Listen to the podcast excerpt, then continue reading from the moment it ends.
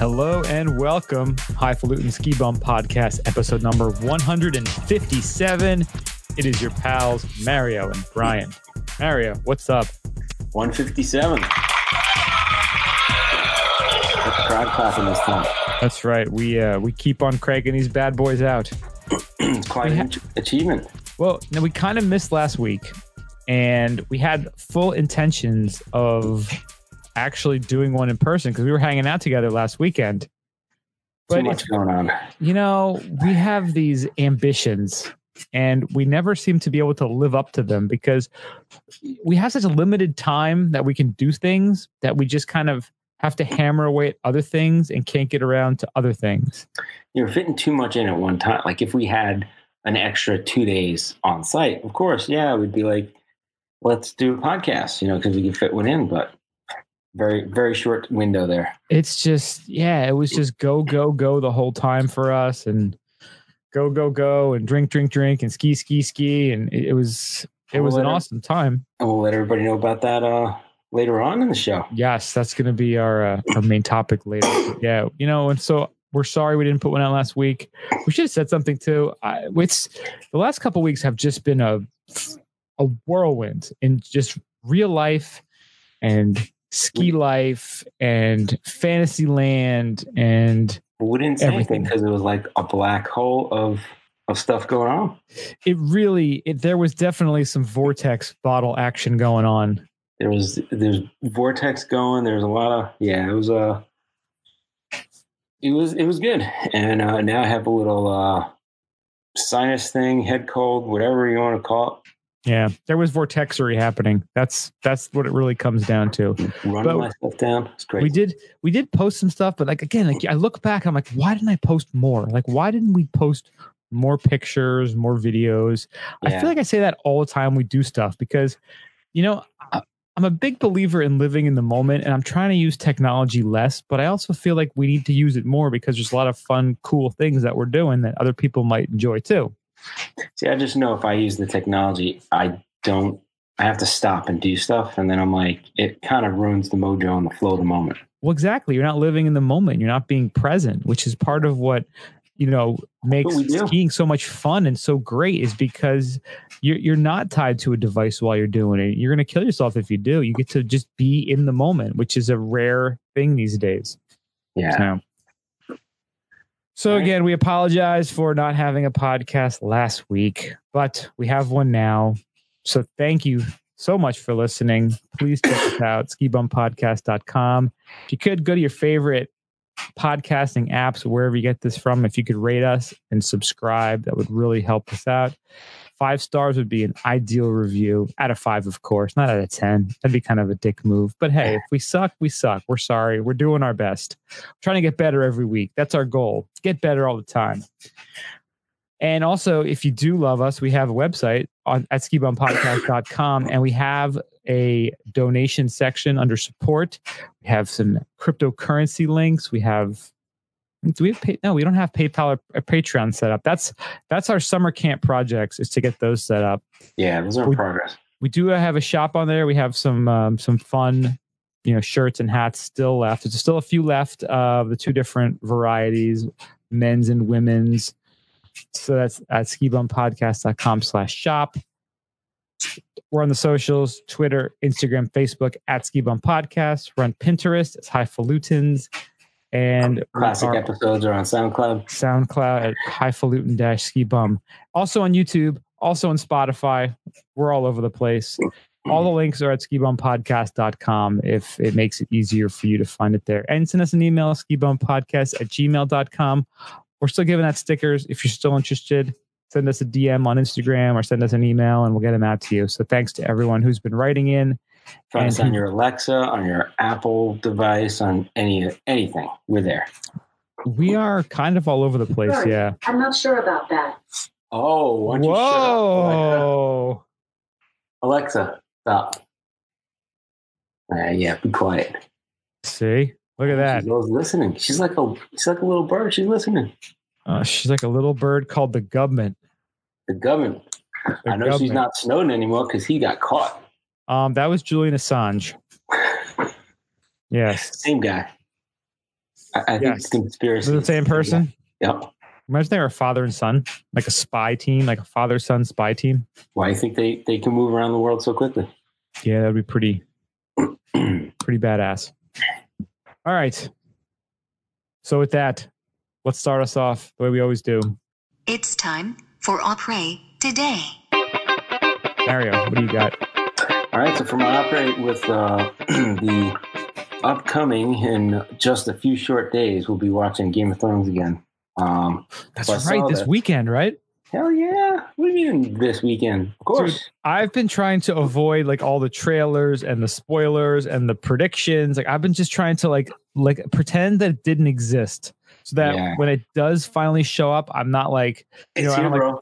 Crossing out the days on my calendar. I just want to again, I want to be in the moment, and when it's here, it's here and great. Yeah, start binge watching right now. Dude, I read the books. I have a freaking flow chart that I made when I was reading the books before the show was on. So I pretty much know exactly what's going down. Nice. I love how like I didn't even like I saw that little trailer. I think they came out with like But there was like a teaser a couple months ago, then like a trailer like last week. it was like a one minute tr- teaser or whatever, and all was they showed a board and like all the people were blogging about like, did you see how the smoke went on this? And they show that. I'm like, yeah, it could mean something, but you know what? you know what? way too long on This is what happens when you're not having enough sex. That's right. Just go have sex and not worry about Game of Thrones till it starts. That's some Like- advice for you right there. Yeah. Smoke some weed, have a drink, go for a run, have some sex. Worry about the show five minutes before it starts on Sunday. Right. How about that?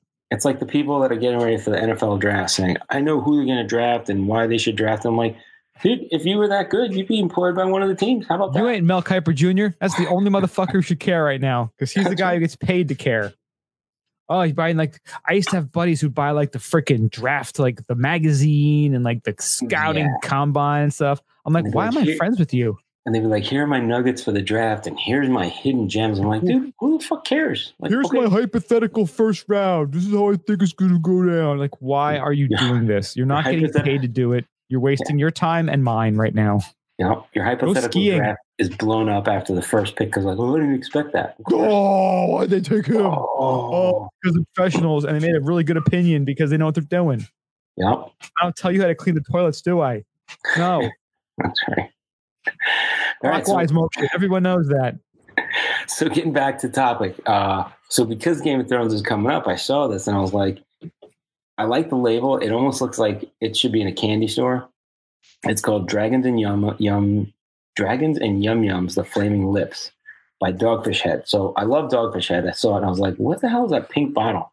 And it looks like if i was like a little girl drawing like something out of out of made out of candy this would be it. Like that that's the label. Well, the Flaming Lips are definitely. I don't know if you like like their music at all.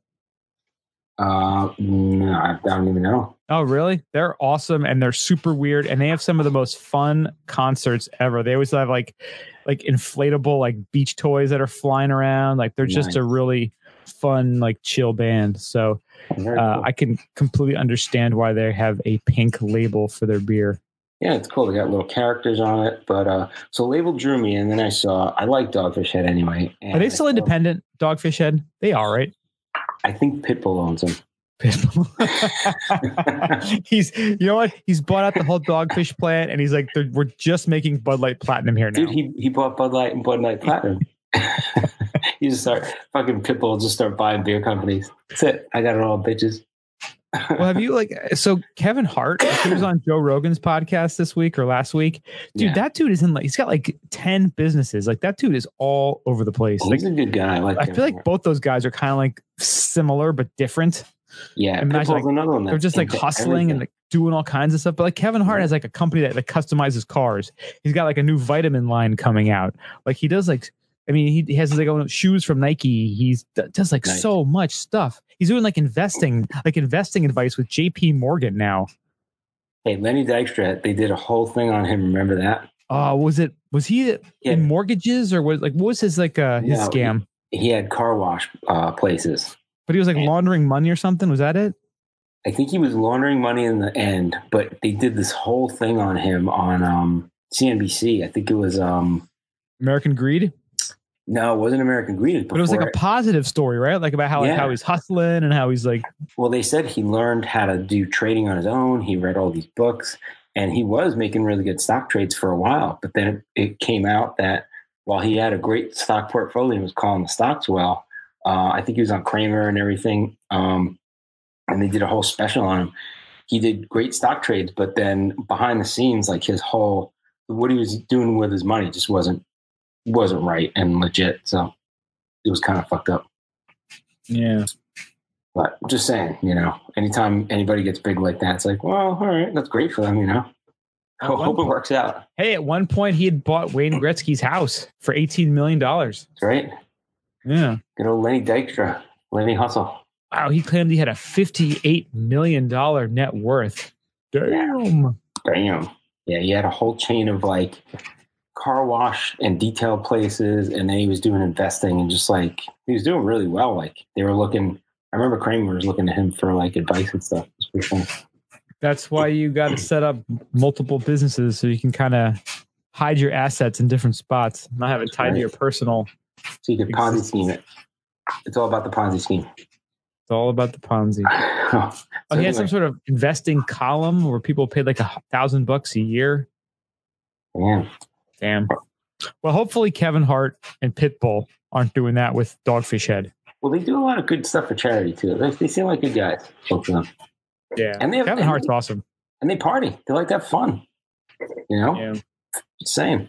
Well, Pitbull so- is Mr. Worldwide. he is Mr. Worldwide, so it would be great if he owned Dogfish. Um, it would be like a they'd have like a little hat. You know, Pitbull has a hat. They'd have a little hat on the dogfish on the, the fish though. It'd be kind of cool.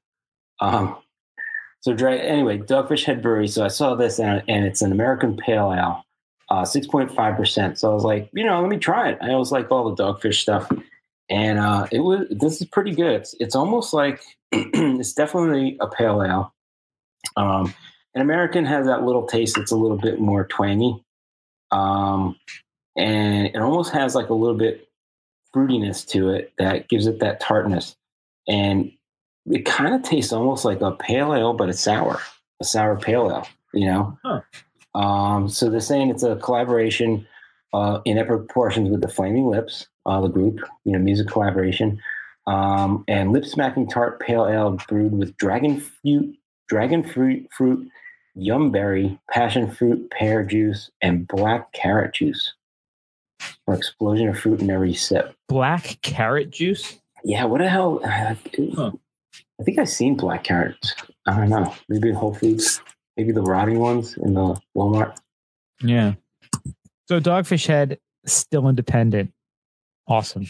Still independent for now. I love it. No, they It's were like- like, they're one of the OGs, man. They're like the guy who started it. He went to college in uh, Allentown, Pennsylvania, and started like this in that one- '95.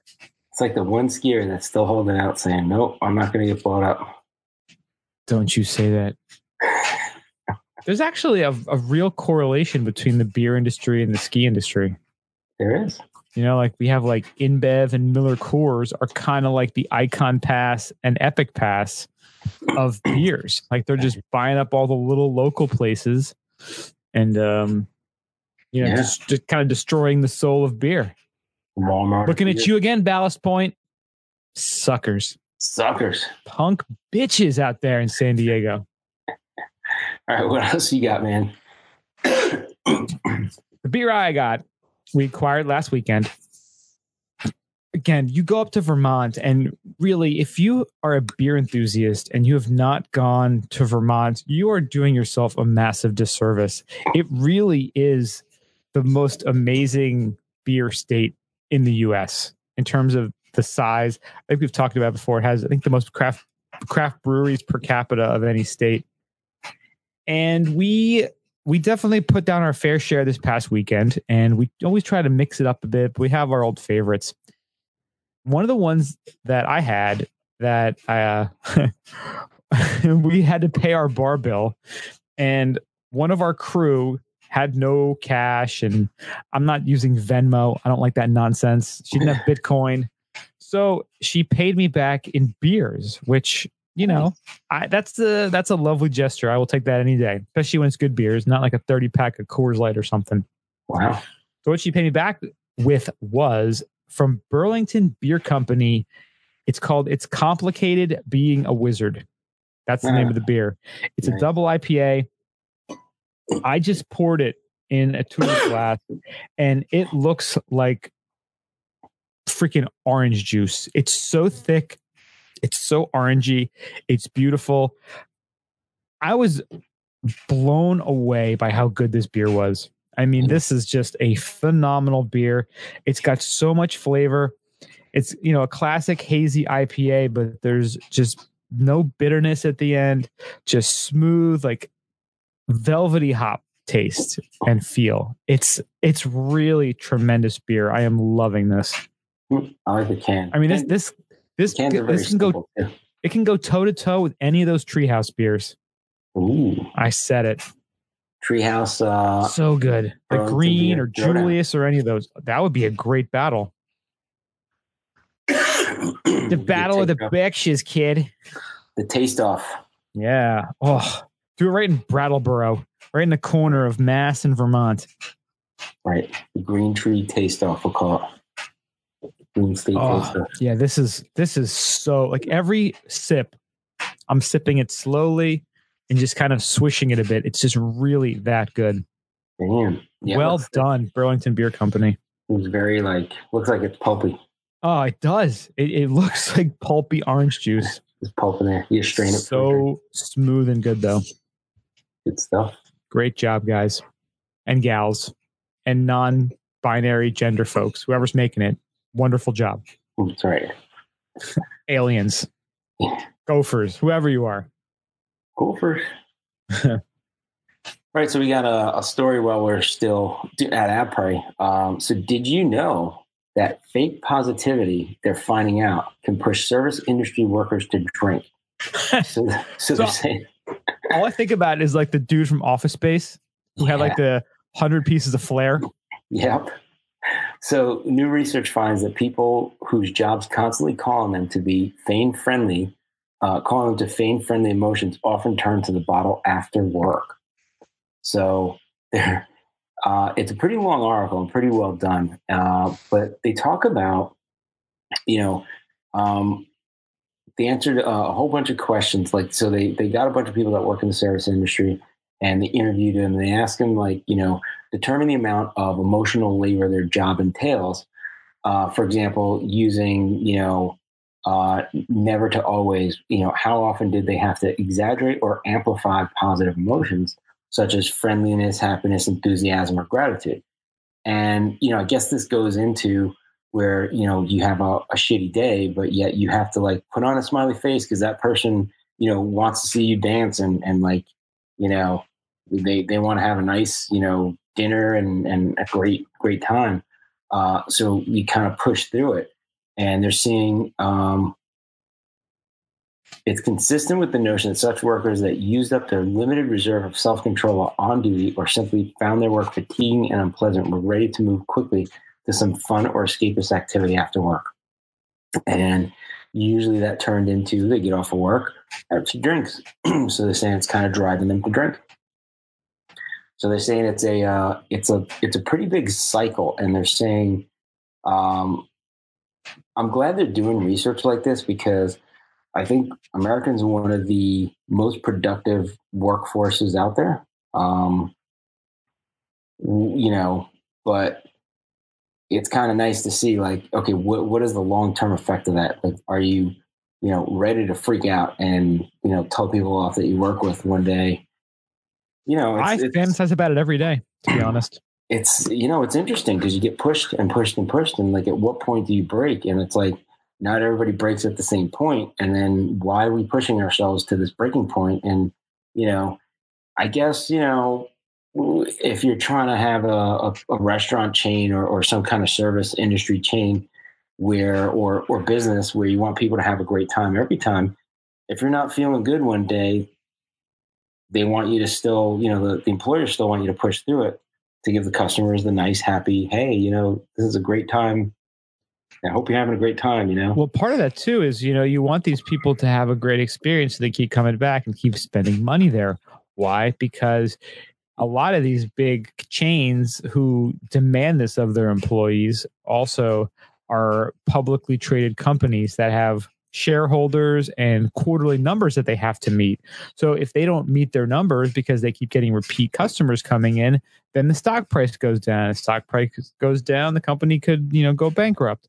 Right. So there's there's uh, you know I, have been looking at a lot of different things and examining the world in a, from a different point of view as much as possible lately, and it, it really is creepy the way again like profit is so tied to everything nowadays, like maximizing profit. Like look yeah. at just look at if whenever they're building new buildings, you know, if you go to like an old city, well, relatively old for the you you know for old for the US, not old for the world, something like a New York City or a Chicago. You look at the older, more ornate architecture. You look at anything they've built new, like a new city, something like a Vegas or a Phoenix. Everything is how cheap can we do this? Yeah. There isn't all the intricacies. Great the experience art- for real cheap. Yeah. Nothing is like made to last. Everything is made to be kind of disposable. Right. And, you know, I think that kind of plays into this too. I mean, everything's looking to maximize profit and squeeze every dollar out of people. And this sort of like fake nonsense to maximize the customer experience sort of plays into that as well. Well, in the service industry too, in general, like, so, you know, they don't get real, most of those jobs don't get real dollar, like real wages either every hour. They're all on tips. Yeah. But, like, you know, the wage made like $3 an hour or $4 an hour and then they work on tips. Yeah. Yeah. But like, you know, they want somebody that's happy and bubbly and, and very personable. But if that's your personality, then it's a right fit. But with the need for so many people in the service industry, now you're going and, and you know, people need jobs. So you're getting people that aren't that personality type getting into those jobs and they're having to paint a happy face on every day. And it's, it's tough. It's, it's, I think it's mentally trying, you know, it's kind of, uh, think about it. It's, it's kind of a living hell for some people. You know, oh they, yeah, I know. My my sister in law was a bartender for a bunch of years, and I know she was a severe alcoholic. She dipped her, you know, did a little coke here and there too, because again, you have to put on that happy face. You have yeah. to you have to kind of squash a lot of your personality. I mean, you know she has a personality where she could did a great job at it but yeah. you know every day you're doing it five six days a week working doubles like that can just grind you down to a nub sometimes yeah so it could lead to some you know issues i think i think people need to start looking at that more and more as we have people freak out and do some horrible things you know um well, you know, too, it's one of those things too. Like, are you in a place where you love doing it and you want to do it for your career? That's one thing. Or do you want to aspire to like own the bar or own a restaurant or something? But, or if you're like, you know, a teenager and you can like, you know, I'm doing this for three or four years when I'm in school and then I'm going to go do something else. But I think it's those people who are just kind of stuck in it. Yeah. You know, it's like this is the only job they can get that they're qualified for. This is their going to be their livelihood forever. Like that just, it's in a way, it's kind of, you know, depressing and can really really mess with you. I mean service industry in, in general like you, you get into that industry and it's like you're kind of it's kind of this forced lifestyle and this forced like hey it's it's time to go on. You're you're on right now you know you're like on stage on you know on point like time time to dance for the for the free, your meal you know what i mean? And it's like it's tough man. I gotta say it's tough so when you treat somebody that's serving you like pretty badly, uh, I think you really need to think about that and be a little bit more human. It's tough. And well, you said dance, and of course, the first thought I had was like stripper, because again, that's service you know, industry too. Yeah, erotic dancers, those Thunder from Down Under guys in Vegas. You know, like that's imagine like they have like a bad day, and they're like, you know what, like my cat's sick, like I feel like crap, I got you know sinus infection. The crowd doesn't care. You know, the, the, the, bachelor party coming to, to, the Spearmint Rhino doesn't care. You know, they want maximum performance. Right. So, yeah, you can't really like phone it in as much as you could if you have kind of more of a, a chill job where you're at a computer or desk or something. You know, think about it. Even if you're a waiter or waitress, like people want you personable and chippy, and and they get. You know, it's one thing to be a little human where you say, okay, you know, at least you got good service maybe didn't have the personality. Some people are just dicks about it. They're like, oh, they didn't smile at me, and they they were, you know, they weren't very, you know, personable to me. It's like, well, do you want a friend or you want a nice meal, decent service? Like that's what you, you know, what do you, what are you expecting? You know, yeah. I think as we get a little more spoiled too, we go out and we expect more and more. And then if we're spending more money, we expect more service. Like it's it's a whole scale, sliding scale of stuff. Yeah, and if and you know, like I'm usually, you know, I've been, I've had the restaurant job, so I I try to be very like forgiving of people. But there's some days where you're like, you know, like uh, we went to a restaurant near us here, and we put our order in, and we didn't like nothing came back for 20 minutes. Like he didn't come back. Like we didn't. basic Like, like we didn't have like we ordered drinks and they were not there for 20 minutes. It's like, Yeah. are you kidding? Like, but again, that's the manager's fault. You know, like they actually had to like like she came over. She's like, oh, we just sent him home. He was having a you know a bad day, and that's Yeah. like again, you, you try to be understandable, and you know, you know, you do your. Everyone's trying to do their best, but it's uh yeah. like it takes a lot for for me to get pissed off at a waiter or waitress because again, you know, they're you know, they're stuff happens. usually You've been in that situation. you know? Exactly. You don't know what's going on behind those doors in the kitchen. Like it, it can be a, a goddamn war zone back there. Yeah. But yeah, we don't want to drive him to drink, so don't be assholes to him. Sounds good. Yeah. Another reason why you should legalize weed, That's right. which is a perfect segue. Boom. Let's get into the Genjula. This is a jam for the ladies right now. Jam jam for the ladies. You gotta talk like hey ladies. Talking that Barry White voice. So marijuana may improve women's enjoyment of sex. Boom. Yeah, I said it. About one third of U.S. women have used marijuana before sex, a small study suggests. And those who do report increased desire and better orgasms. Nice. The research surveyed. orgasm. That's right. Researchers surveyed 373 female patients at an OBGYN practice in an academic medical center in St. Louis, Missouri. Overall, 127 women, or 34%, reported using marijuana before sexual activity. Women who use marijuana before sex were twice as likely as those who didn't say they had satisfactory orgasms, the survey found Wow. and women who regularly use the drug, the drug, the plant, were twice as likely as occasional users to have satisfying orgasms. Huh.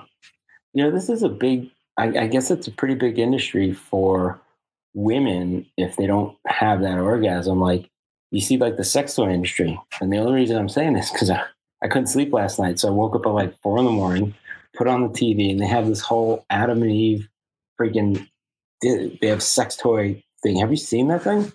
I have girl- not. some girl and she's talking about the sex toys and then boom we have this on sound you can do and it's vibrator after vibrator after jerker after all that it's like holy shit what a huge industry like because we're not we don't have something like this maybe to, to get you there i mean i don't know you know everybody needs a little help or something Yeah. And I wonder too if something like I, you know, because marijuana is still illegal in a lot of places, especially, you know, less so in the US, more all over the world. If that personality trait that would make you go, oh, I'll, I'll try marijuana is the same trait that would make you be a little more honest and a little comfortable with your body to, you know, yourself allow go. yourself to have yeah. be a little more free and to have that that orgasm. Because Right. you know i know i don't know personally but a lot of women i know have problems with orgasms.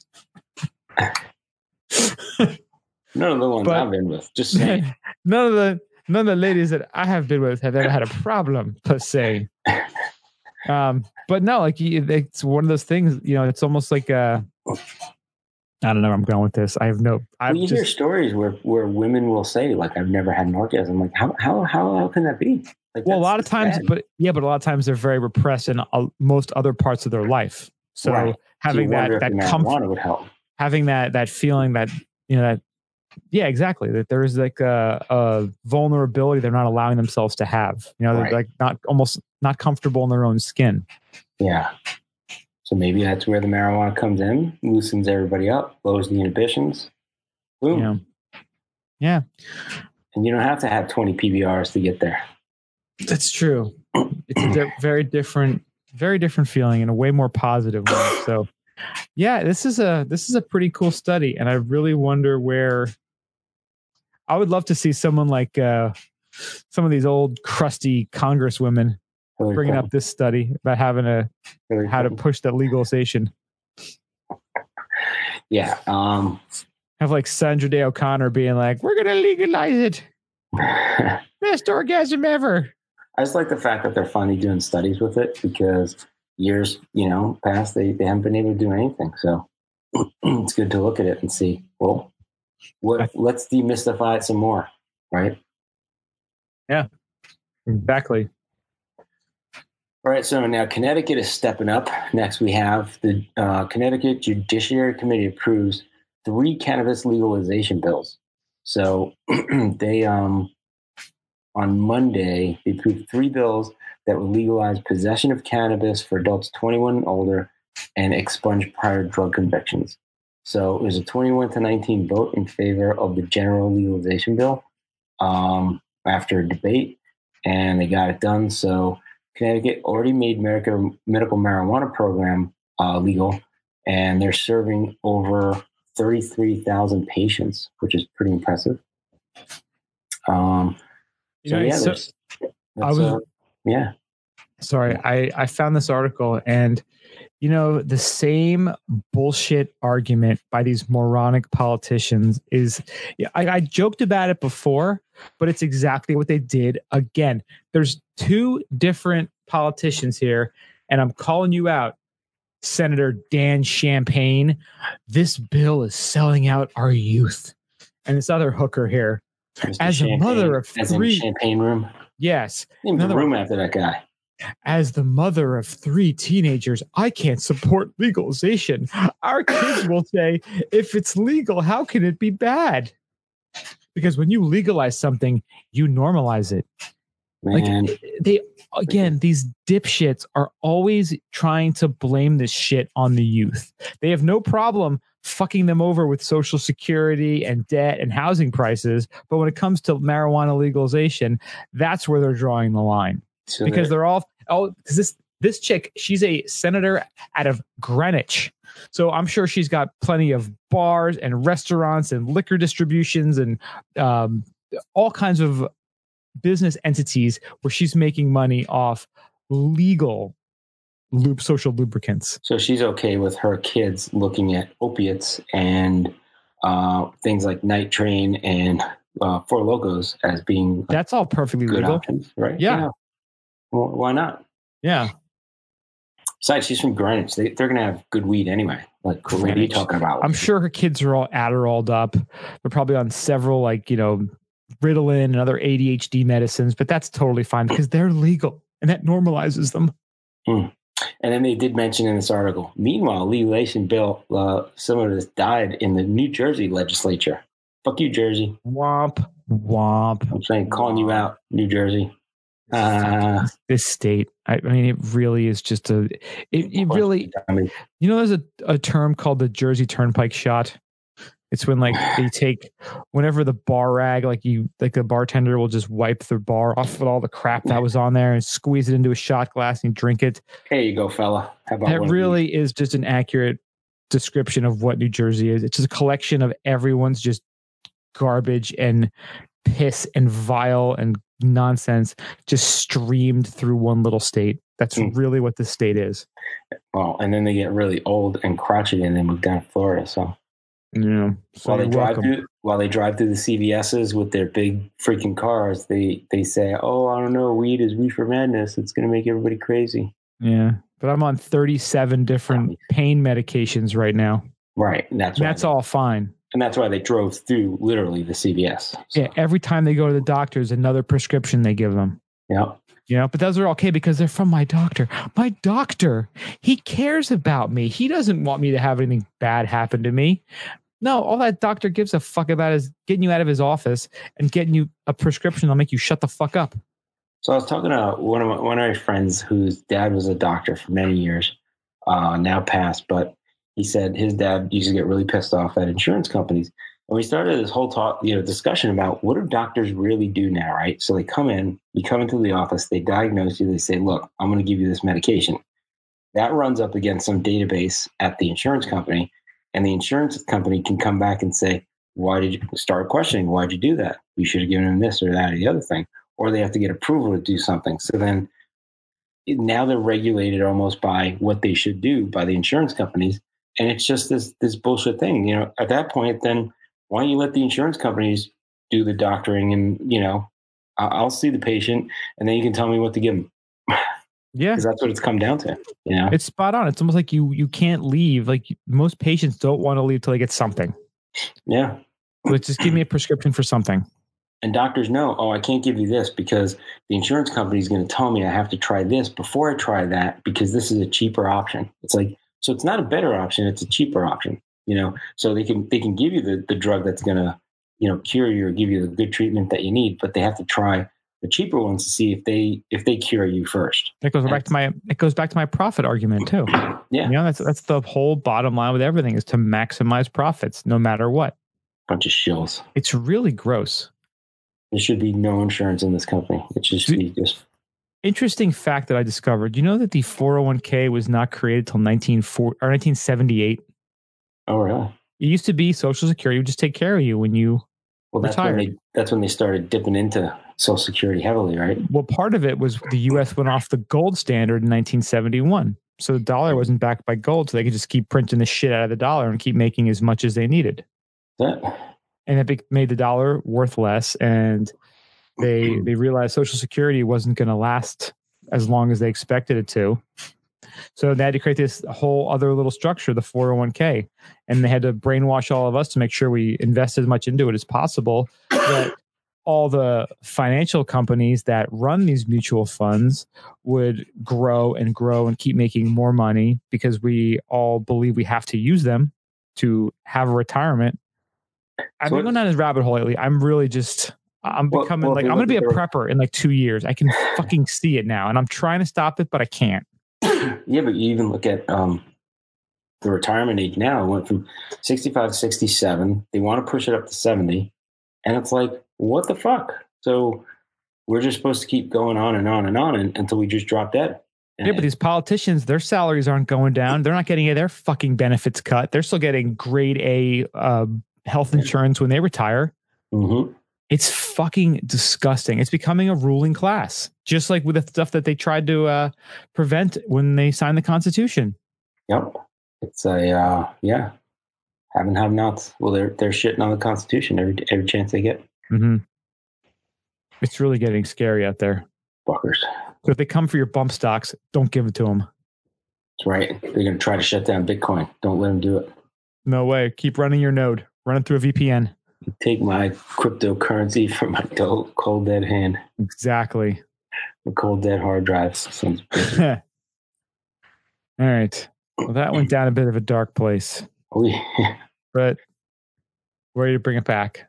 Well, Too I was watching. So today I watched. um I was catching up on uh American Gods. So the Okay. second season, and there's this rant that the one guy has. The one Anansi, the one one guy. He's like the guy who promotes freedom, and he does this one rant, and I was like, wow, he had a lot of good points in it. That like, if if you look at like the life that you live, it's set up in the system that the people at the top have set up, and you basically are running through thinking you have a choice, but you're just following through the system the way they want you to to run through it. 100%. That's like, again, the whole 401k thing. Yeah. You know, maximize your 401k. You may never live to go see that shit. You're just, all you're doing is making that mutual fund company wealthier every time you dump money into your, those funds every paycheck. Yeah.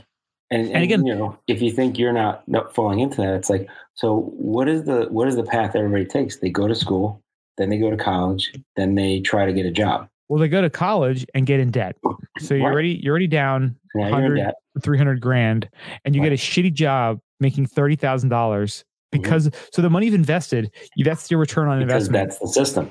That's Yes. the system now. It's Yep. crazy. And oh, you know what? You you deserve it. You get a new car. You know, Yeah. get yourself something nice. Well, you need a car to get to get to a shitty job because you have loans now. So now you got to pay those off. So why not go into more debt, get a car, because you got you got to pay off your student loans. Then you're gonna Yeah. be doing that for how many years, and then well, you need a place to live. So why not go into more debt? Yeah, know? get get a nice TV. You know, and make sure you get a brand new iPhone and you get you got to have make sure you have Spotify and Netflix and Amazon Prime and you know like you're a cord cutter, but you also have 200 bucks worth of subscription services every month that you're Yeah, that you're right. getting. And God forbid you're working, you know, 70 hours a week, so you don't have time to cook, so you got to go buy food every night and order you know, for 30 bucks uh, a meal. Yep. But It's yet such you a believe you're, but yet you believe you're free, and you're But- you're really not. You're in this system of like you're you're just a. In some ways, you're a slave to to it. I just got a book called The Sovereign Individual, and that's kind of the whole premise of the entire book. What it is called Mastering the Transition of uh, to the Information Age. Hmm. And uh, two renowned investment advisors and authors of the bestseller The Great Reckoning bring to light both current currents of disaster and the potential for prosperity and renewal in the face of radical changes in human history as we move into the next century. And it was written a couple years ago. Um, Nice. but that's kind of what it talks about is like how you can find a way to uh to avoid all these traps and all this bullshit and really live the life that you the most free life you can Well, think about the to avoid a lot of this shit Well, think about the uber rich upper class. Like we're always amazed how like, oh, you know, we're, like we're upset and we're pissed off and we're amazed that like they don't follow the rules that we believe are set for everybody, and they step outside that and they don't get persecuted. They don't have the same shit happen to them that happens to us if they do the same thing. And then you start realizing after you see it happen more and more and more, it's like okay, there's different rules for them because they're the ones making up the rules. So exactly It's like, you know, like we think that we're all following the rules, but we're following their rules. Crazy. well it's exactly what marijuana being illegal is Yep. is a bunch of people who have a, a bunch of grown-ups who are allowed to tell a bunch of other grown-ups what they can and can't do Right. in what is a supposedly free country Well, cryptocurrency is the same thing. You know, it's gonna it's gonna rock their their pillars of what they have set up. So they don't they don't want it to just run wild. They want to they want to slow things down. They want to regulate this. They want to regulating means they want to get their claws on it. So they're making they want to squash it share. Or they want to make the biggest profit out of it till they say, okay, yeah, now it's good because we have a system where we're gonna we're gonna make it make out better than anybody else. and that's the beauty of bitcoin it can't be sued it can't have a its ceo arrested there is there is no one person that's running it Yeah. it's that's that's the most insane and beautiful thing about bitcoin Well, it messes up everybody because think about why people aren't using cryptocurrency now. You don't understand it because it, it doesn't follow the concept you have of reality and the system that we have in place. You know, like, oh, there's supposed to be government backing this and a bank that, that says this is real. It's like, no, we, the only reason we all agree that a dollar bill is a dollar is because we agree on it. It's a freaking piece of paper. It's not even backed by anything. that's what money is it's a social contract no matter you know what it's it not is even money; it's promissory notes. Now they're just federal notes by the Fed Bank. They're they're not even real. They're not the even, dollar yeah the dollar used to be backed by gold till 1971 or used to be backed by the government, even if it wasn't on the gold standard. Now it's a promissory note. That's all it is. that's all it is yeah it's the promise that it, it will be worth that money from the federal bank. Right It's fucked up, but they just keep printing more and more and more of it Yeah. And look at look at the dollar right now. What you could buy hundred dollars today versus hundred dollars in the year two thousand. I read, read a stat yesterday. It has lost thirty percent of its of its uh, purchasing ability. Thirty percent. That is bananas. That's and that's all again because of inflation. But what is inflation? Well, it means we're just printing way more, making what you have worth less. Wait a minute. So I'm just supposed to accept that? Like so every it's another tax on us, really. Another two to three percent tax every year. Because whatever we've saved and wait we've wasted saving, uh, it's just gonna give us less purchasing power in the future. But what they've done now is they give you less purchasing power, but then, hey, you know what? We have a Walmart brand of this product. So now you can buy more products at cheaper prices because they're making the products shittier, watered hmm. down. They're not the same product. You know, so now you have a dollar store. So walking to a dollar store, like, oh, I bought 20 items. People that's why people love going to dollar store. Like, I can buy shit there. I feel like I, I went and did a whole whole bunch of shopping. You know, it's worthless garbage, but it makes people happy. Main China junk. why do you think dollar stores are doing great? It's amazing, right? I People just wanna- understand. People want to go through that experience of just buying something that makes them feel better. I hate stuff like I hate junk and I hate having like just clutter around, despite my b- big cluttery wall of tools behind me. Which is actually, I found my hammer. I lost this hammer back in January, and I found it yesterday, and I was Where'd so happy. Um, in the garage. Ah, My garage isn't even that big. It was just hidden behind some stuff. Ah. I I'm cleaning up my change yesterday, and I found my hammer, and you have no idea. I felt like Thor. Like I felt like I found my hammer. I was so happy. Good. But like I hate junk. I hate the, I hate the smell of the dollar store. It just smells like just sadness and pee. plastic. Plastic. Just cheap shit. It's almost like Yeah. when you got those like when you were a little kid and you went to a birthday party and you got like a shitty goodie bag. Yeah. like there's nothing I want in this goodie bag. It's all crap, and that's what the dollar store smells like. it's all made in China. It's, a, it's all it's all like plastic extrusion, blow mold, like that kind of crap. Junk. All Just this. junk. But Yeah. the good part of it, if you get the dollar store and you break it, oh well, chuck it in the garbage. Ugh. Throw it in Don't worry about recycling. There's no recycling straws there. Just chucking it right in the goddamn garbage. Right in the Pacific garbage pa- garbage patch, right?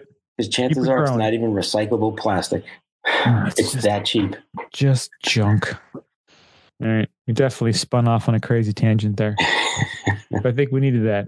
Let's go to ski news. Now we are entering mid-April. I think it's safe to say, and I'm sure a lot of people are starting to think about putting the old skis away for the season. But the good old bomb cyclone is rolling through the middle of the U.S. and it is saying, "Nay, good friends, wax those skis. Don't put them away." Get ready for Interstates. more pound. Interstates were closed for hundreds of miles in the Midwest and Plains Thursday as a bomb cyclone brought a major winter storm to states in those regions. Some towns that just days ago were experiencing sunshine and temperature temperate weather are now under one to two feet of snow. Damn. So, not the biggest ski areas, Nebraska and South Dakota, but they're still under a blizzard warning.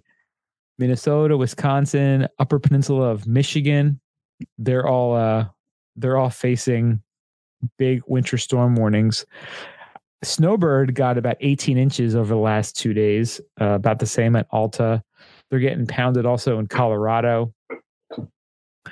So it's they're saying in, in Denver it was like 80 degrees the day before, and then the bomb cyclone came and dropped like a foot to two feet of snow the next day. Nice. You know, freaking that's throwing everything off. Sure, animals were like, "What the fuck?" Yeah, I was coming out for spring. I know. They're like, up, get back in your hole there, Punxsutawney Phil. Yeah. Stupid ass groundhog. Oh, he just sucks. That guy. This year he's like, he's like, oh, uh, the spring's around the corner. Haha. Did he actually talk? Um, last time I checked, Punxsutawney Phil did not talk, and now hmm. it's already ten weeks. He said like six weeks of winter. How about ten weeks of winter, Yeah. bitch? And you know what? This the bomb cyclone hasn't even hit Pennsylvania yet. Yeah, Right. but fills his whole stupid little hole. Fill his hole. Fill his hole. Fill his hole. P H I L. Fill his hole. Punxsutawney fill his hole. Nice. Bomb cyclone. That's perverse. Bomb cyclone. Bomb. Bombing them. All right, next we move into the 10 deepest snowpacks in North America right now as of April 8th. So SnowBrains reporting. So uh, we're going to start with number one. Boreal Mountain, California. Boom. 277 inches. Snowpack. Squaw Valley, Alpine Meadows, California, 236 inches. Mammoth, 225 inches. Bam. Sugar Oh. Bowl, I love how all these resorts are within like 10 miles of each other. yeah. Sugar Bowl Resort in California, two, uh, 223. Donner Ski Ranch, ooh, bad place to eat, 222 inches. Donner, I wonder if they have any like funny like menu items. Donner, party of five. Yeah. Uh, Kirkwood, California, 210. Sierra at Tahoe, um, 196. Homewood Mountain uh, Resort, California, 186. Mount Rose Ski Tahoe, Nevada, 184. Uh, Mount Hood Meadows, Oregon, and or slash Wolf Creek, Colorado. Uh, 171. Those are both at 10. So, So the top nine are all kind of in the same spot. yeah. Well, Mammoth is a little bit further south, but they're all in the Sierras right there, like the uh, the the California border. Getting pounded. So it's pretty Creek holding strong though. Yeah, Wolf Creek and Mount Hood. They're the uh, Mount Hood's always kind of there. I mean, they really only close for like a month or so out of the year. Yeah. But this is, I mean, you know, it would be really Wolf cool. Close, right? Eh, no, they do. I think Yeah. they. I don't know if you can hike up or not. Mm. Again, you know, have whatever, whenever it's like state or uh, national forest, there's always Some stipulation. rules for closing. Yeah, but it's it, it's so crazy. Like you know, there was was it two years ago or three years? I think it must have been three years ago when they had that terrible winter out in Tahoe. It was like Yeah. two bad winters in a row, Yeah. and then it was like three epic winters in a row after that. So it goes in these little these little cycles, and it would be so cool to just be one of those you know those like nomadic folk who just you know follow the snow every winter and just like park yourself. And you know it's like we're not even leaving this area like for this whole winter. Like we don't have to because the snow is so good. But you know if it's bad winter there it's like hey they're getting slaughtered down in Taos. We'll go hang there for a couple weeks and or eh, here here in Whistler is going to be great. Let's go head up there for a couple weeks. It was, it was funny. I was talking to Austin this weekend, um, this past weekend, and he was talking about him and his brother finally were chasing the, uh, they chased the weather. And he said for him, it was stressful as hell because he's like, he's a You gotta- planner right he's a planner. And he's like, well, what do you mean? We don't know where we're going. Like, we got to get tickets. We got to get freaking hotel. And I guess Cody's done it a while. And he's like, no, just just don't worry about it. We'll we'll plan it. And he's like, fuck, I- he's going crazy. He said, you definitely have to be mentally prepared for it because like you'll you'll lose your shit trying to chase, you know, what you want to do. But there's a lot of factors. It's like, you know, when's a, when's a storm coming? Is everything going to be open? Can you fly in? Can you get to where you you need to? Like all those factors are. So he said he was a little freaked out, but he he liked it. Uh, it's pretty funny. it's embracing the chaos is really what it is Yeah, you just got to be uh, ready to roll with whatever comes up. if you're like one of those type A people who's used to like control and planning, and then this you, someone throws that into your uh, your your a monkey wrench in there, Yeah. you're gonna lose your mind. But I feel fuck that. I'm supposed to get in at two o'clock to Tahoe, and I'm gonna be skiing. Like you, you're messing my schedule up. Like you know, yeah, crazy. Great, great. Now, what else we got? next up, Icon versus Epic season Oh. pass comparison. The showdown. It's a showdown. Waiting for this comparison. I knew somebody was going to do it. Yeah, the good folks at on the snow put this out last month, but we're just getting to it now. But they do have a, a nice numerical breakdown of Icon versus Epic. Hmm. and it's a really nice chart because they they list out a lot of good information based on different regions and i think they're doing this because they really want to help people figure out exactly what works for where they are Or where So- they're planning for next year, right? yeah because you know they're on sale right now at the, the maximum discount so you could you know choose what works for you uh, right now should drive like where you're going to plan on going next year. And you know what's really crazy? Like I, I don't think I've talked about it in the podcast, but I talked to a bunch of people this weekend about it. That I was watching a Ranger game a few weeks ago, and they actually had commercials for the Icon Pass during yeah. the game. I was like, wow, that was really surprising. So I don't know if it was because like Wall Street people in New York just got their bonuses or tax refunds or something. So Some early to stupid Ranger fans. That's what it is. yeah, because you know what? They're not watching any playoff hockey, those Ranger fans. Oh, that's right. They got all the, they can do all the planning they want. And they're not getting the number one draft pick either. That's right. The Devils got it, right. Ah, crazy, yeah. Bunch of New York Ranger no hockey playing bitches. They can get their epic or icon pass. Have plenty of time to look at that. Whomp whizomp. Exactly. Sorry, I, I have to say it because I, I don't like the Rangers. Yeah, no one does. I like the players. I don't like the organization at all. Just one of my things. The organization. The organization.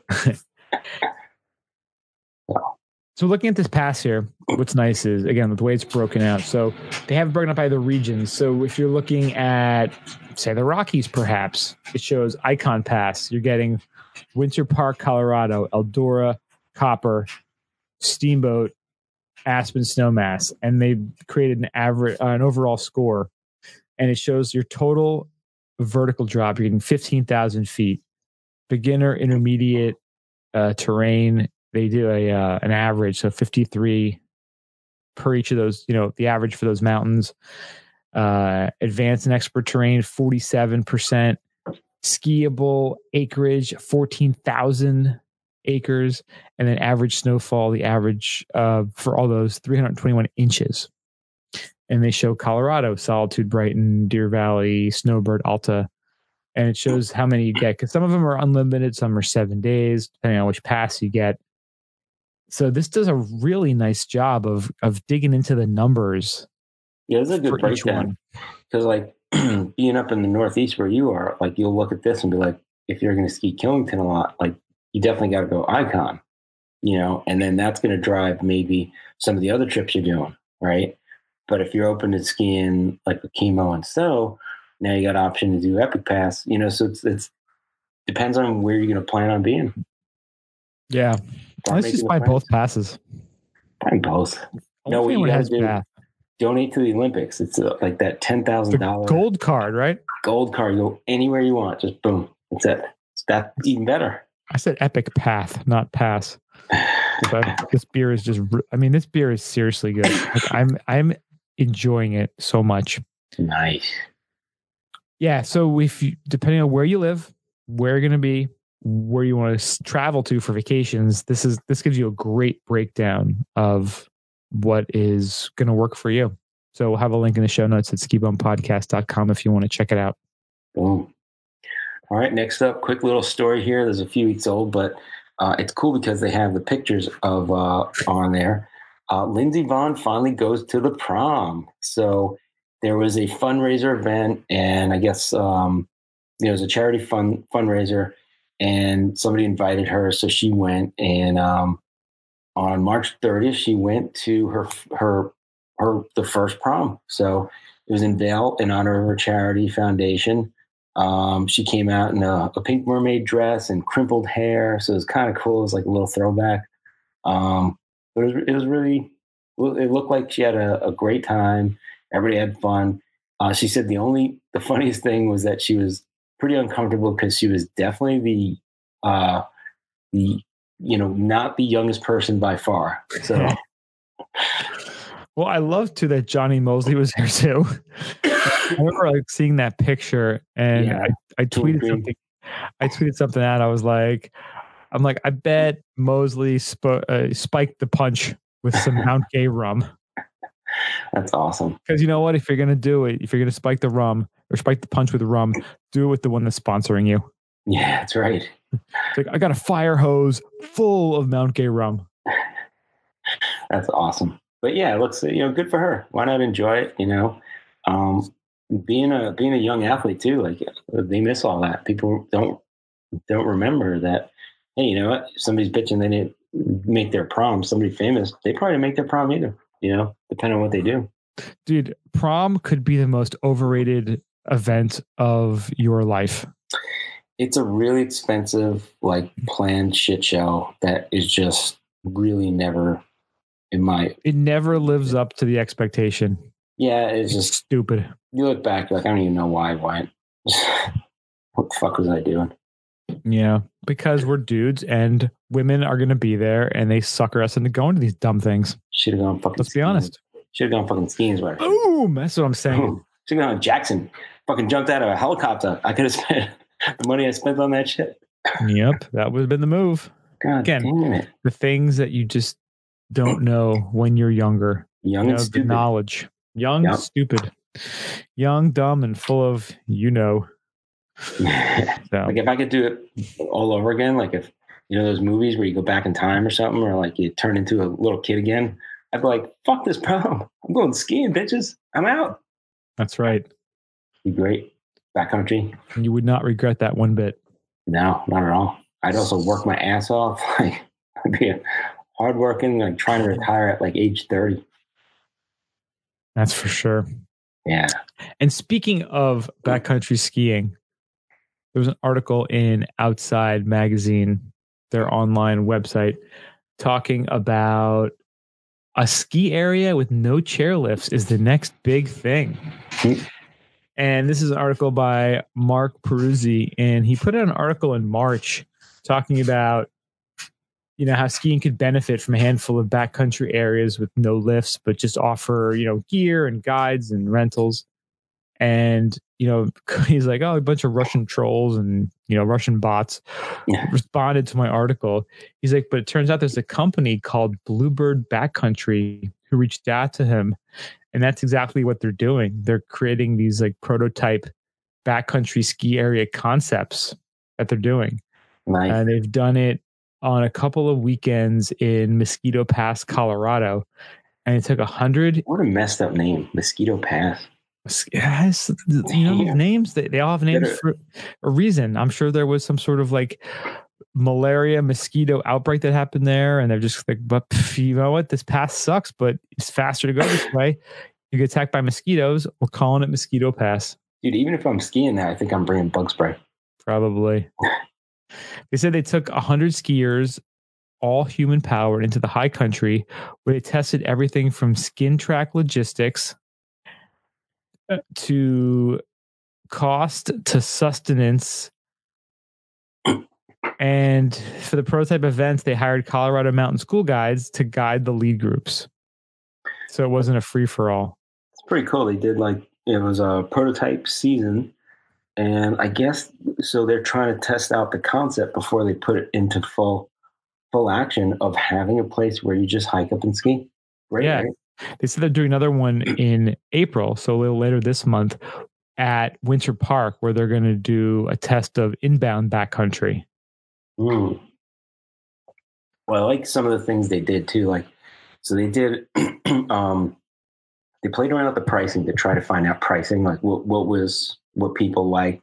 They made sure there was, uh, out of 100 skiers, they said some were new to uh, backcountry and skinning up, and some, you know, some were advanced. So they did a, a good mix of people. Um, and they even set up a skin track bacon station, right up 10 pounds worth of bacon and uh, they distribute it to people going uphill, you know, to give them something to eat. So it's pretty cool. Yeah, that's it's a really cool concept, and this seems like it's going to lead to something bigger, like a whole new boutique ski industry.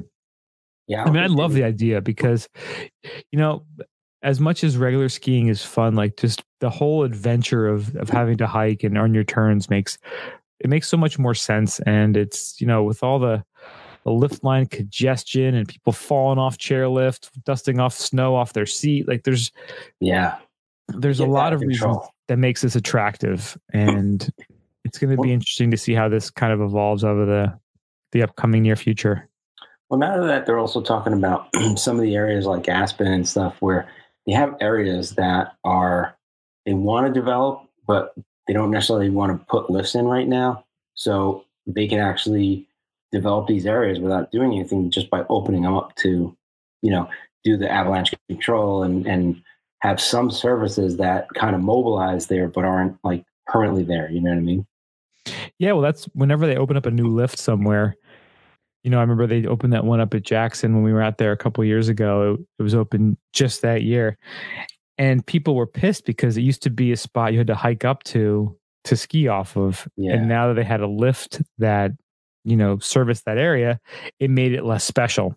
Right. so a lot of these places now, you know, you're you're getting these these treasures that people can can hike over to or skin to.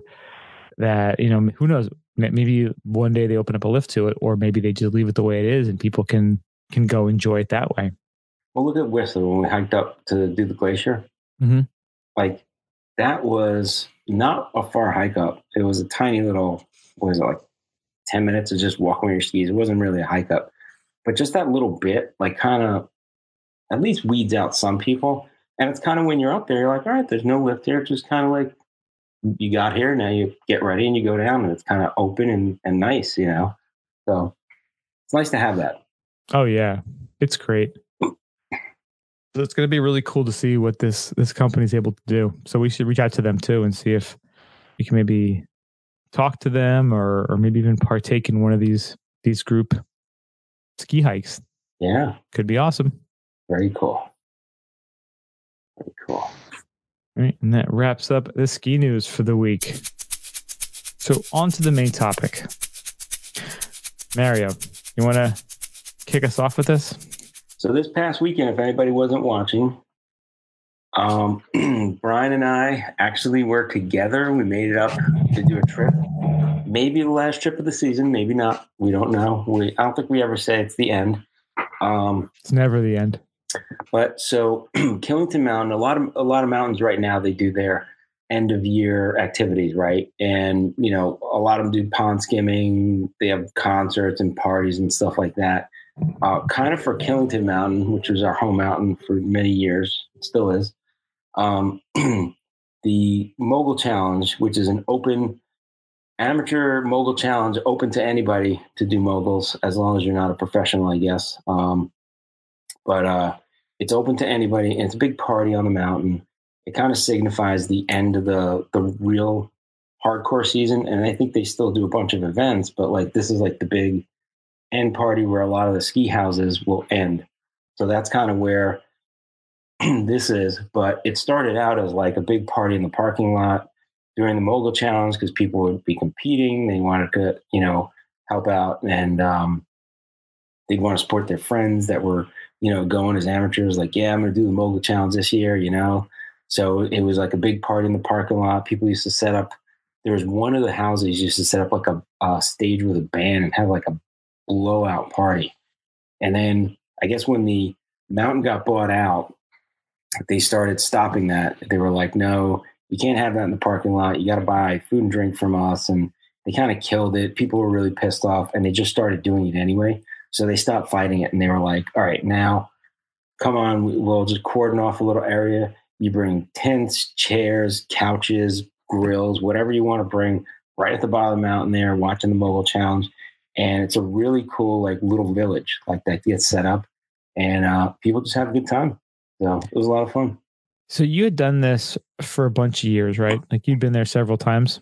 Yeah. And it gets to the point where if you're setting up your little area, you pretty much pack your stuff up at night. You get up at like 4:30 in the morning. You go at 5 to wait in line so that when they open the parking lot, you can get in and get a parking spot so that you can start unloading your crap and set up your little spot. So there's a lot of setup and then people filter in and out. Usually everybody makes like a theme shot and you hand it out to people. Uh, if you're lucky like us, you know a good amount of people where you don't really set anything up. You just kind of go in and hang out with a group. And Yeah, there was no getting up at four o'clock. I got up at seven thirty that day. yeah, that's right. And it was glorious. And you just show up, you contribute a little, you hang out with, with friends, and, and that's it. It's all this is a big party. Yeah, so a big shout out to the the folks at the K Zone, Yeah. kzone.com, which is a Killington message board who were able to invite us into their area. And Rusty. And Rusty for being the, the master of ceremonies over there. He did an amazing job. Yeah. You know, he was running the grill, he was running the shot ski, he was, you know, in charge. Horse, yeah, the horse head on. No, oh, well, that was the um The the hockey, the Sound Tigers or whatever, which like Yeah. the minor league hockey team by him in yeah, Connecticut. ti- tiger hat. That's what it was. Yeah, it was like a tiger mask he was wearing. Awesome. But yeah, it was. Uh, I I had no idea what to expect because I'd never been to one of these before. You know, I heard Yeah. they were always a big party, and What do you No. think? I I was blown away by how many people were there. I mean, I was really surprised how how big it was. It was a know- fun, chill time too, right? It was very fun, and you know, it was very chill. Unfortunately for us, the skiing that day wasn't so great. Yeah.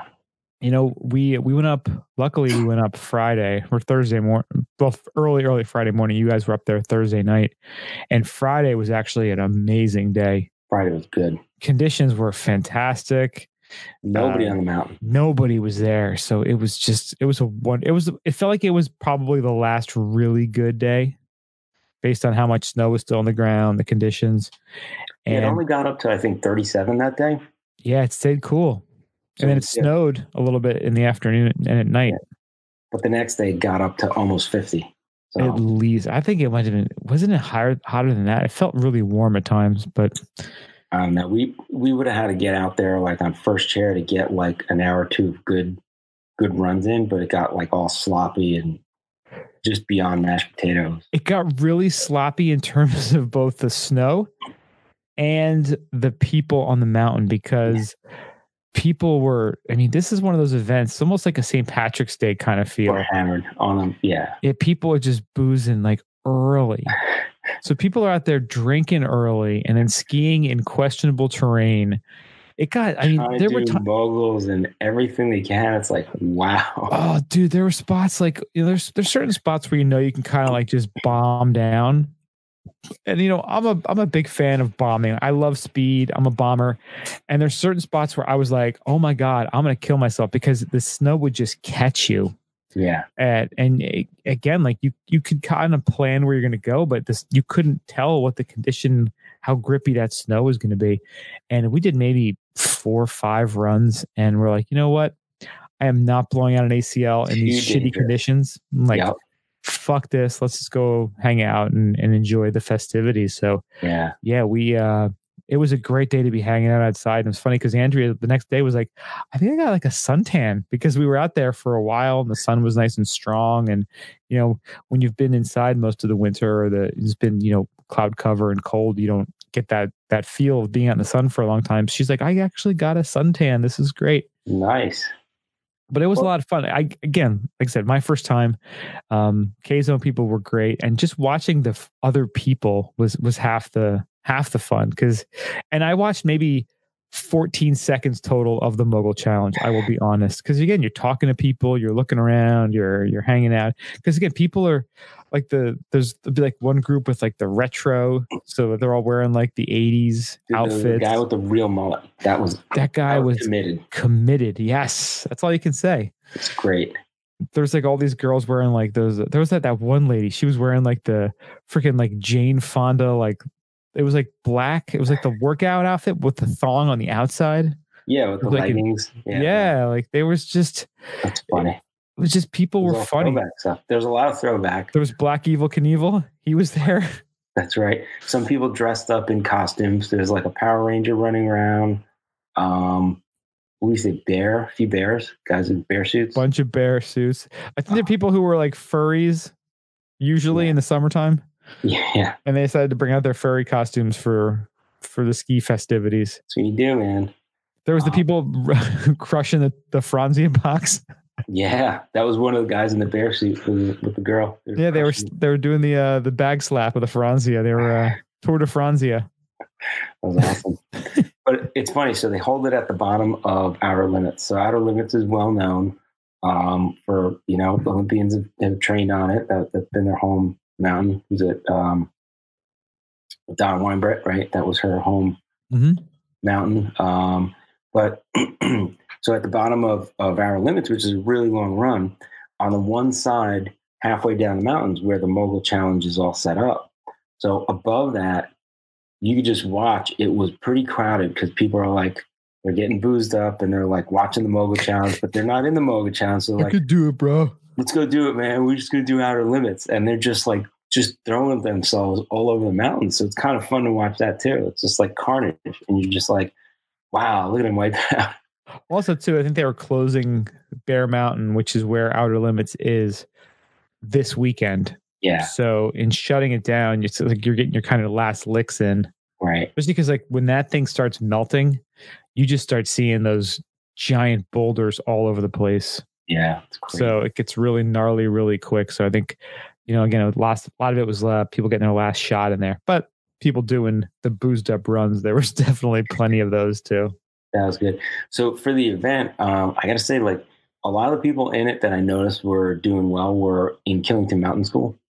So that is Yeah. a school that like people can go into, um, and it's kind of like high school, right? It's like uh, one of those like boarding school, high school things. Yeah, I'm not sure what age it starts. If it's earlier than that, it might be even earlier than high school. yeah. But we were talking to someone, and they said they don't know the exact price of it, but it's something like thirty grand a year or something. Fuck. 20, 30 grand a year.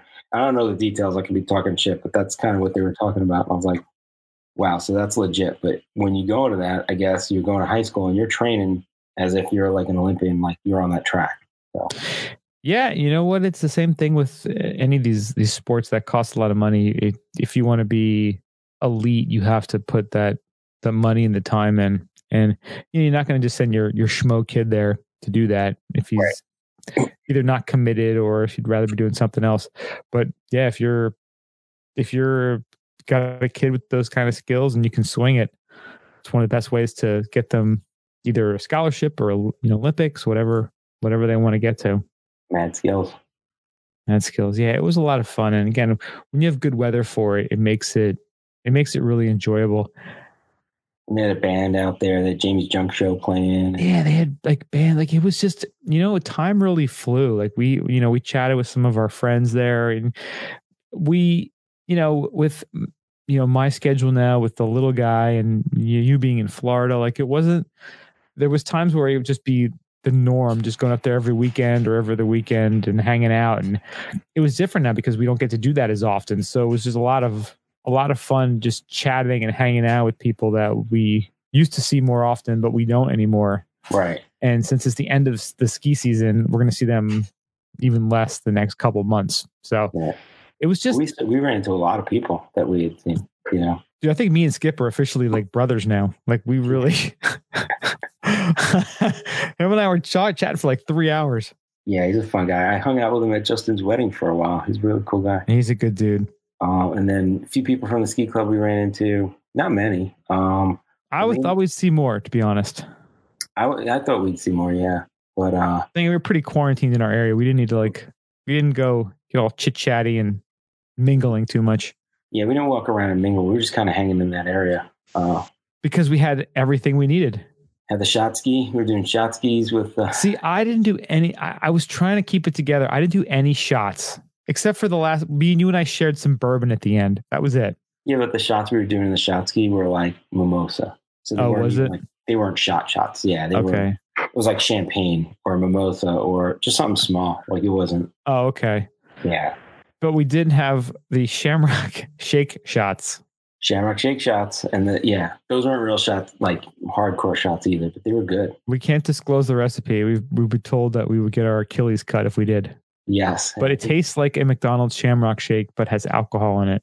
Yeah, and Cool Whip. I'm gonna have to make those. I'm gonna make those for dude. Those were I'm, I'm, gonna make it in a bowl and just scoop it out. And you know what was so amazing was that we were look we we were missing one of the key ingredients, and some serendipitous way we found that Dr. McGillicuddy spearmint schnapps in the freezer, which is exactly what we needed. I almost think that was in the freezer for like two years. Dude, that might have been there from like the first year we were up there, like 2014. Dr. I feel like that was came through again. That that might have came with Justin's condo. Like that might have been in there when he bought it. I wouldn't be surprised. Yeah, we're like, ah, this, this is close enough. Let's use this stuff. Dude, it's so funny. Like, you know, because when you buy a vacation condo, like a ski condo or even like a, you know, beach, beach places too, a lot of times you buy them furnished. Yeah. You know, like people do, they leave all the furniture, the, you know, the flatware, the pots, the pans, all that stuff and sometimes people leave shit in the fridge and freezer. Like, I feel like there was some sort of booze that like, Justin's like, oh yeah, it came with the place. Came with the place. That's the kind of thing that would just be in the freezer, and was, like no one would drink it. And then like all of a sudden, someone's like, oh, isn't that in there? Maybe you can use that as an ingredient. Well, our old ski house that we did in Mount Snow, there was that whole cabinet of just like stuff that people brought up and never brought back. Dude, Remember? there was some there were some gems in there too. Yeah, we were, we were going through that one night. We were just drinking out of there one night. It was pretty like garbage man. But uh, dude, how much bourbon did we drink each winter at that house? That was a lot. That was a bourbon house, dude. We would drink like a bottle a weekend.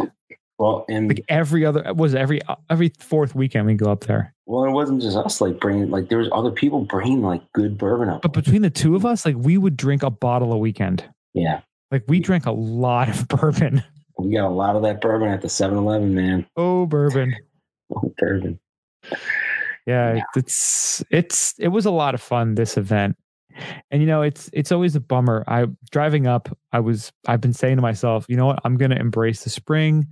I know me and Andrew want to try stand up paddleboarding this spring and summer and like kind of be positive about the summer and yeah. be positive about the spring. And as we're driving up, you get to parts of you know southern Vermont because we're driving up from Connecticut and you're driving up and there's spots where you see all the snow starting to melt and like mud season in full effect. And I had a mini panic attack. Like this happens, like people have get seasonal depression in the wintertime. Yeah. I get seasonal depression in the spring. Like it freaks me out. I'm like, yeah, oh shit. Another ski season's over. I haven't done Corbett's. I haven't gone heli skiing. And I get into this like, then all of a sudden I start hearing Pink Floyd's time in my head. I hear the clocks going off like tick, tick, tick, tick. You got to tick, start tick, planning tick. for next season already, and then make the most out of your spring and uh and summer. I know. And you know what? I hit it as hard as I possibly could this year. And this, you know, we skied on Friday. Steve actually gave me the ultimate compliment. He's like, I haven't skied with you seriously since we were out in Telluride. He's like, you look so much tighter, so much smoother in your skiing. And I was like, thank you. Like that, that is like the ultimate compliment. It's like, and that's what's so cool about this sport is that you can still keep getting better. Maybe you're not hucking off giant cliffs like you would when you were 20 or, or doing like the stupid shit to impress the ladies at Vail. Looking at you, Gary. But you know what? Like you can still technically, you can keep improving. You can Yeah. keep getting better technique. You can be getting smoother. You can get more limber. You, there, you can keep getting better at this. Yeah, you definitely alter it because we were going through the terrain park a few times, and you know, I'm not doing any rails. I'm not doing did some jumps, but not anything big. Just kind of whatever. Just kind of chilling through it. You know, Yeah, don't want to hurt myself. That's um, now I'm looking at longevity. it's true. You want to be that guy that in that that 90 year old club out in Alta. Well, so I was talking to Skip, and one of the things that was kind of touching for me, um, he said he went skiing uh, this year with his dad. His dad's eighty. I was like, "That's Wow. fucking awesome, man." He said his dad he he was wasn't born here. He was born in uh, I think Germany, Dresden. and yeah, and he used to ski at Ischgl. So he's like, he has his Ischgl jacket, and he's like, "I want to go back to Ischgl." He told me. That's He's like, awesome. so I think it's just pretty neat. Like when you when you have that longevity, it means a lot just to people around you to be able to do that still. You know? Yeah, it's like one of those things. Like you know, talked about the uh, you know the Alba Adventure folks last week in the interview. They're that's their whole thing. They're you know family that skis together stays together, and Yeah. if you can keep it keep it in your your family and keep everyone out there and going to the mountains and looking forward to these trips, you uh, you really can build a tradition and something that you guys can all do together, which is is better than any sort of video game or watching movies or or anything Yeah. the adventures you can have on the mountains together. Special place. But like you said, I was getting a little depressed too. I was like, oh fuck, man, the whole season's over. But make the best of it. Now I'm starting to bike, you know, that's what you gotta look for. But also, there's a beautiful, wonderful opportunity in South America. I'm saying that's not that's not off the Get table. Get your Powerball tickets for tomorrow. it's not off the table. That's that's still in play. Yeah, it's always in play. That's right. Yeah. And again, look at you know, look at the the snow they're getting out in Colorado right now, Yeah. and in Utah they're getting you know a foot to two feet on top of their pretty solid base they already have.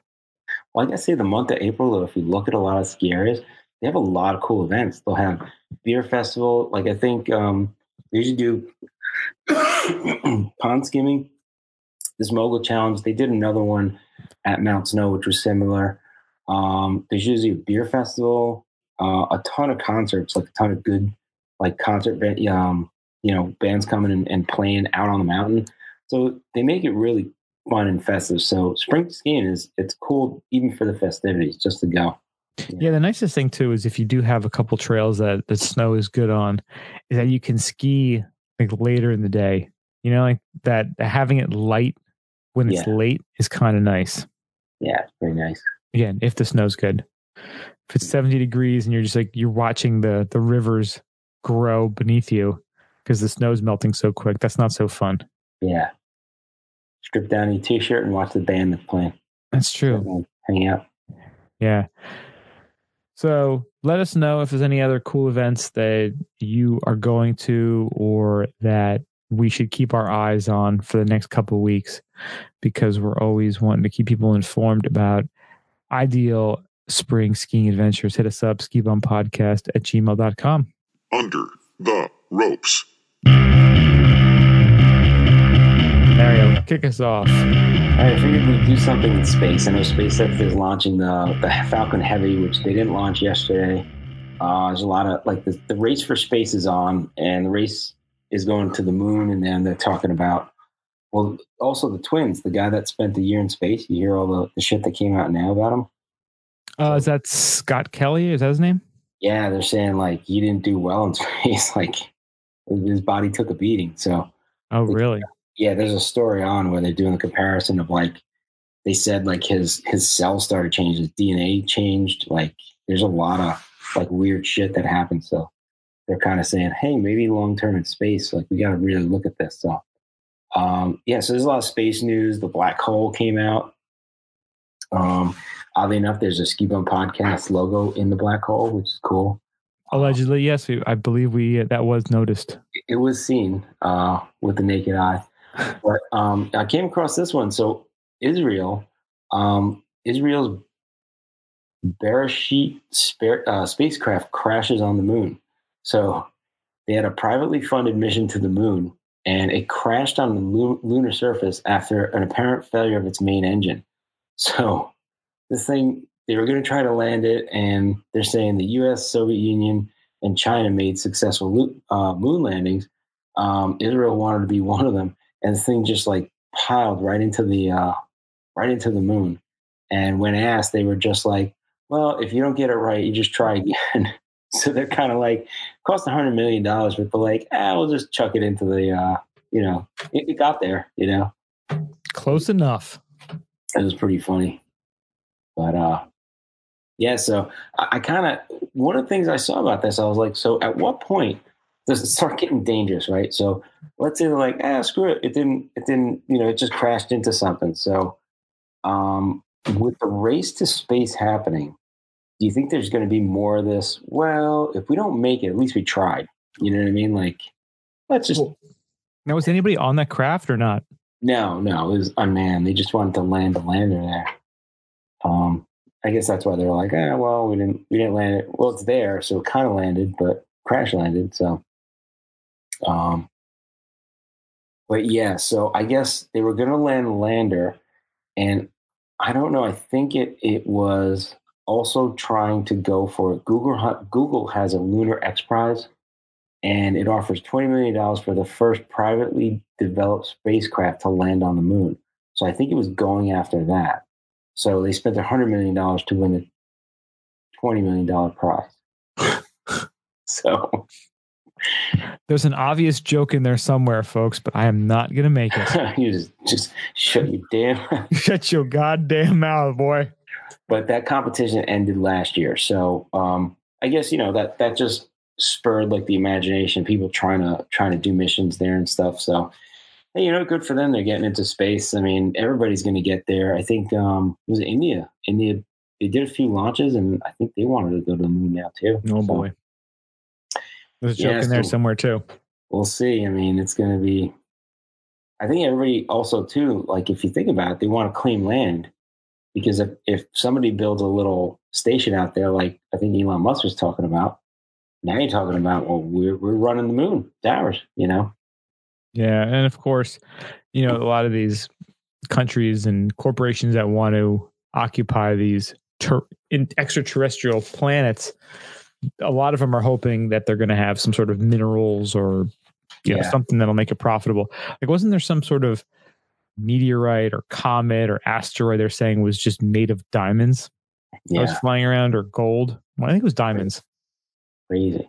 Yeah, they're saying. Um, I saw one. I saw a show. They were they were they were following the teams that were trying to go for that Google challenge, and one of them was saying that they believe that when they land, they were going to take samples, and that the samples they took hopefully would pay for the mission itself because it would have so much like good stuff in it, you know, like gold and whatever, you know. Yeah, I mean that makes sense. You know, you got to have some sort of ROI on these missions here, and Yeah. just be willy nilly just flying out into space with. I just think they should put like a a freaking uh, Red Bull station out there and just like do some crazy space shit out there. I, you know what? I'd be Space surprised skiing. if there wasn't already one out there. Space skiing, like you know, flying, you know, course flying, like that you could watch through the telescope would be great. Oh, they had the dude dropping from uh, outside the atmosphere on that Yeah. Red Bull platform. That's right. Yeah, they can do it. Red Bull sponsored uh, landing. I'm surprised Red Bull hasn't already conquered Mars. Maybe oh maybe they did. It seems kind of up their alley.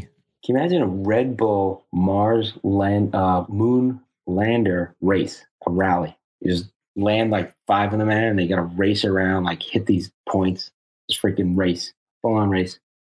Every That would be pretty cool. You have like Ken Block kind of out there doing like Yeah. donuts and stuff and racing. be like the Baja, but on the moon. yeah. That'd be pretty pretty badass. We joke now. It'll probably happen in a couple of decades. Red Bull Moon, man. I want to see that shit. All right, next up, there's a company in France called Flaneurz. I think that's how it's pronounced. I'm probably butchering it. F L A N E U R Z.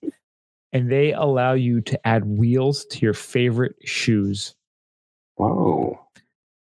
So what it pretty much is is your favorite sneakers and they have this they you send your shoes to them and they attach like a connector plate to your shoe on the bottom and they sell you this roller skate chassis that connects to that piece on the shoe. So what you have is you have a shoe that you can walk around in, but also you have this roller blade or roller skate platform that you can connect to your shoe, Nice. which means you can just walk around in your shoes. And then if you want to really travel somewhere further, you could whip out these wheels and snap them on and go. That's good for commuting. Think about it. You're at the office. Dude, that's what I'm saying. Put Like little wheels in your backpack and be like, I got to go make my train and just zip around. they're really not that big. You know, like the Yeah. the chassis part isn't that big. If you got to carry like roller blades or roller skates around, that can get kind of big and and burdensome. But these little chassis things are not that bad. I wonder if they could do it with inline skate because um, they have like I've seen skates where the blade comes off, and I saw somebody they took the blade off of their kid's skate. I'm like, what the hell? And he's like, yeah, I'm gonna have them sharpen and then put the other. So they were rotating skates, and I'm like, that's genius. Yeah, it's like a, almost like a quick release on your bike. They're Yeah. kind of doing that for the blades on the ska- on the ice skates now. And I didn't know they did that. I was like, holy crap, that was ingenious. And um, so why couldn't they do that for for inline skates for this? Well, there was a company back in like the the mid '90s, and I, f- I forget if it was called like Switch It or Switchblade or something. What they did was they had this like a plastic rollerblade boot, but you could pop off the rollerblade bottom and connect an ice skate bottom. Nice. The problem was they were shitty boots, so you had a shitty ice skate and a shitty rollerblade. so we were up in Canada and um and uh, we were looking at at um, rollerblades. The lady there was like, "Just get your favorite hockey skate. If you're not, if your foot's not changing, take a skate that you've had for a while, bring it to the pro shop. They'll drill out the blade." And they'll pop on the rollerblade on you know onto your hockey skate, and you get a nice stiffer um, blade thing. Plus, it's a lot cheaper. You get a, better quality, and it's a lot cheaper. That's been the thing the last yeah, that last like even like 10 15 years they would they take the the better ice skate cuz you know Yeah, all these like Bauer, CCM, all the the big skate companies, they're selling way more ice skates than they're selling rollerblades. So yeah, it makes more sense for them to to focus on that. And you find your your pair of ice skates that you really like, you buy two pairs and you just have the the bottom pulled off and drill on the the rollerblade bottom. nice. Yeah, it's pretty cool. this is doing it with a regular shoe. So I guess the thing here is they put that plate on. So they mount the plate onto your regular shoe, right? Yeah. Which is nice. So they're showing a pair of, of like Converse All Stars that they have. They Yeah. they did. And you can buy them on eBay. But you know, I, I was already I've already been like on the Converse website, and you can customize like your Chuck Taylors. And I've been looking at like Ski Bum podcast colors, and like to get the patch. With your orange sweatsuit, that'd be fucking golden. Well, they were like orange and blue was the colors I was making up, and I'm like, you get that that our Ski Bum podcast patches put on the side there, Yeah. and you get the roller the roller skate on the bottom. Yep. Fresh as fuck. With your orange jumpsuit. F A F. Hmm. FAF. I think you'd have to do a uh we'd have to do a mock up for people. We could see that. That would actually be a fun little Photoshop project. Yeah. Dude, wouldn't that be awesome? Just like rolling around. We should do that at the Boston Snow Show this year. Oh yeah, just skating around. Some Chuck See, Taylor. we're planning ahead now, just rolling around. I like it. That's wicked smart. and then have someone just with like a like a speaker be like, "They see me rolling, they hate," it," just rolling by. Somebody following us with some come out music. It'd be good. just playing our theme song from the podcast. That's right. That'd be awesome. Flaneur, flanners. Flaneurz, yeah. I think if we order them now, the the custom Chuck Taylors, and have them sent over them to have them mount the bracket on, so we can put our roller skates on there. I think we're ahead of the game early enough to make it happen. Oh yeah. These things look like they just pop right on too. That's what they do. Yeah, it's pretty slick.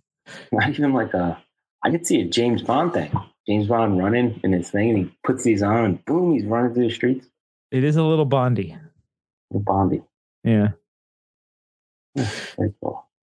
All right, and we have one final story onto the ropes here, and I love this story. it's why are Garfield phones washing up on this French beach? Now, Like, dude, what the fuck is going on? Sacre bleu, being attacked. Le Garfield. For those who are little youngsters and don't know who Garfield is, actually, I think even if you're like a millennial, you know who Garfield is because they made the Bill Murray voiced movie. Yeah, I think they know Garfield. For some reason, in the 1980s, Garfield was just like The rage. the best. He was like the most brilliant comic. Is uh, you know, like Jim Davis was like a, a hero to all. I remember I used to have like when I was a kid, like all those like Garfield like comic book things, like books of the comic strips. I think I had a thermos, Garfield thermos. Nice. Sweet. And there was a time where they had these telephones. So this is before cell phones. You had this big orange a cat telephone chassis. So for those millennials, a telephone used to be a thing that you call that was plugged in and you could talk to people. You couldn't take it away from the wall. It needed to be wired into the wall to make telephone calls. yeah. There was no internet on it. There was no freaking porn. Like it was just there for talking. Just the phone. Yes. And for some reason, there was this French, uh, the Iroise coast of Brittany in France. Like since the 80s, there's just been these Garfield phones just coming up on the shore. God Like- damn, there's more Garfield. You know, somebody's putting two together, two and two together. Like, this is a conspiracy. Yeah. So it turns out that last week they discovered the the, the solution to this problem is that the, there was a lost container ship filled with Garfield phones that just was like sunk right off of this area here in the sea cave. So it like these phones just kind of randomly just keep floating out and like landing on the beach. That's awesome. It was almost like someone was being was like trolling this this entire region here. But now that they've they've discovered it, and they said they can only get to this cave during low tide Wow. it's like a secluded sea cave, and somehow this tanker must have just or the shipping container just fell and somehow got into this little tiny got wedged in. there, perfect yeah. spot. Yeah, That's pretty awesome. Yeah, so they say they're expecting these to keep washing up for the next whatever years because that shit's not getting wedged out. They say it's underneath. It's um, what is it? Uh, stuck underneath stones, like this this big container. It's like wedged in there. They're like, yeah. They're saying it's buried and inaccessible. ah, that's awesome.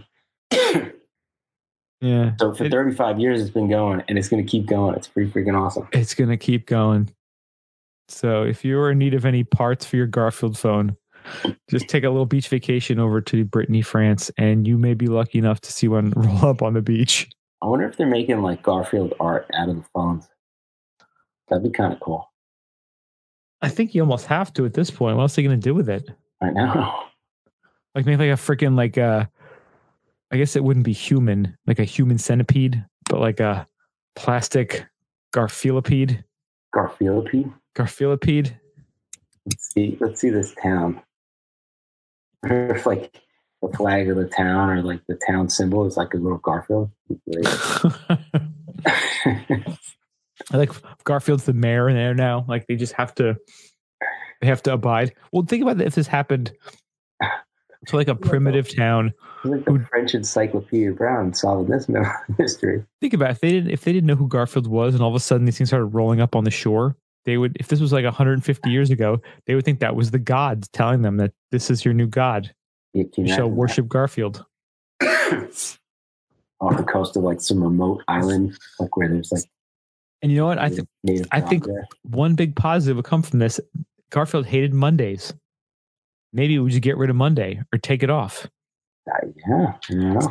The weekend is now Saturday, Sunday, and Monday because fuck Monday. The town without Mondays.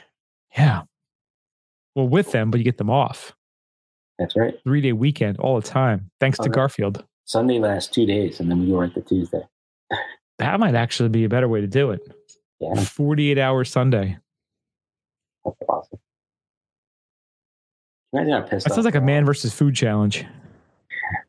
Imagine how pissed off they are. Like, God damn, what phones came up? Stupid Americans. You got Zeus. Garfield. And they have the video, and they're showing like where it is. So I guess they can get to it during low tide and actually filmed it. Yeah, it's pretty crazy. We'll have the link in the show notes if you want to check it out. Dude, And it will also has the video of the Garfield phone commercial from the 80s. Oh, It really is the cutest thing ever.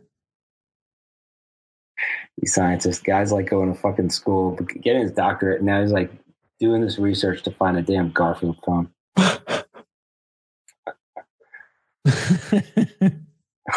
That's the funniest part. Like, how, how many years of schooling went into like these dudes like trying to figure this out?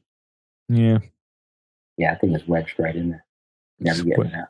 just wedge right in. All right.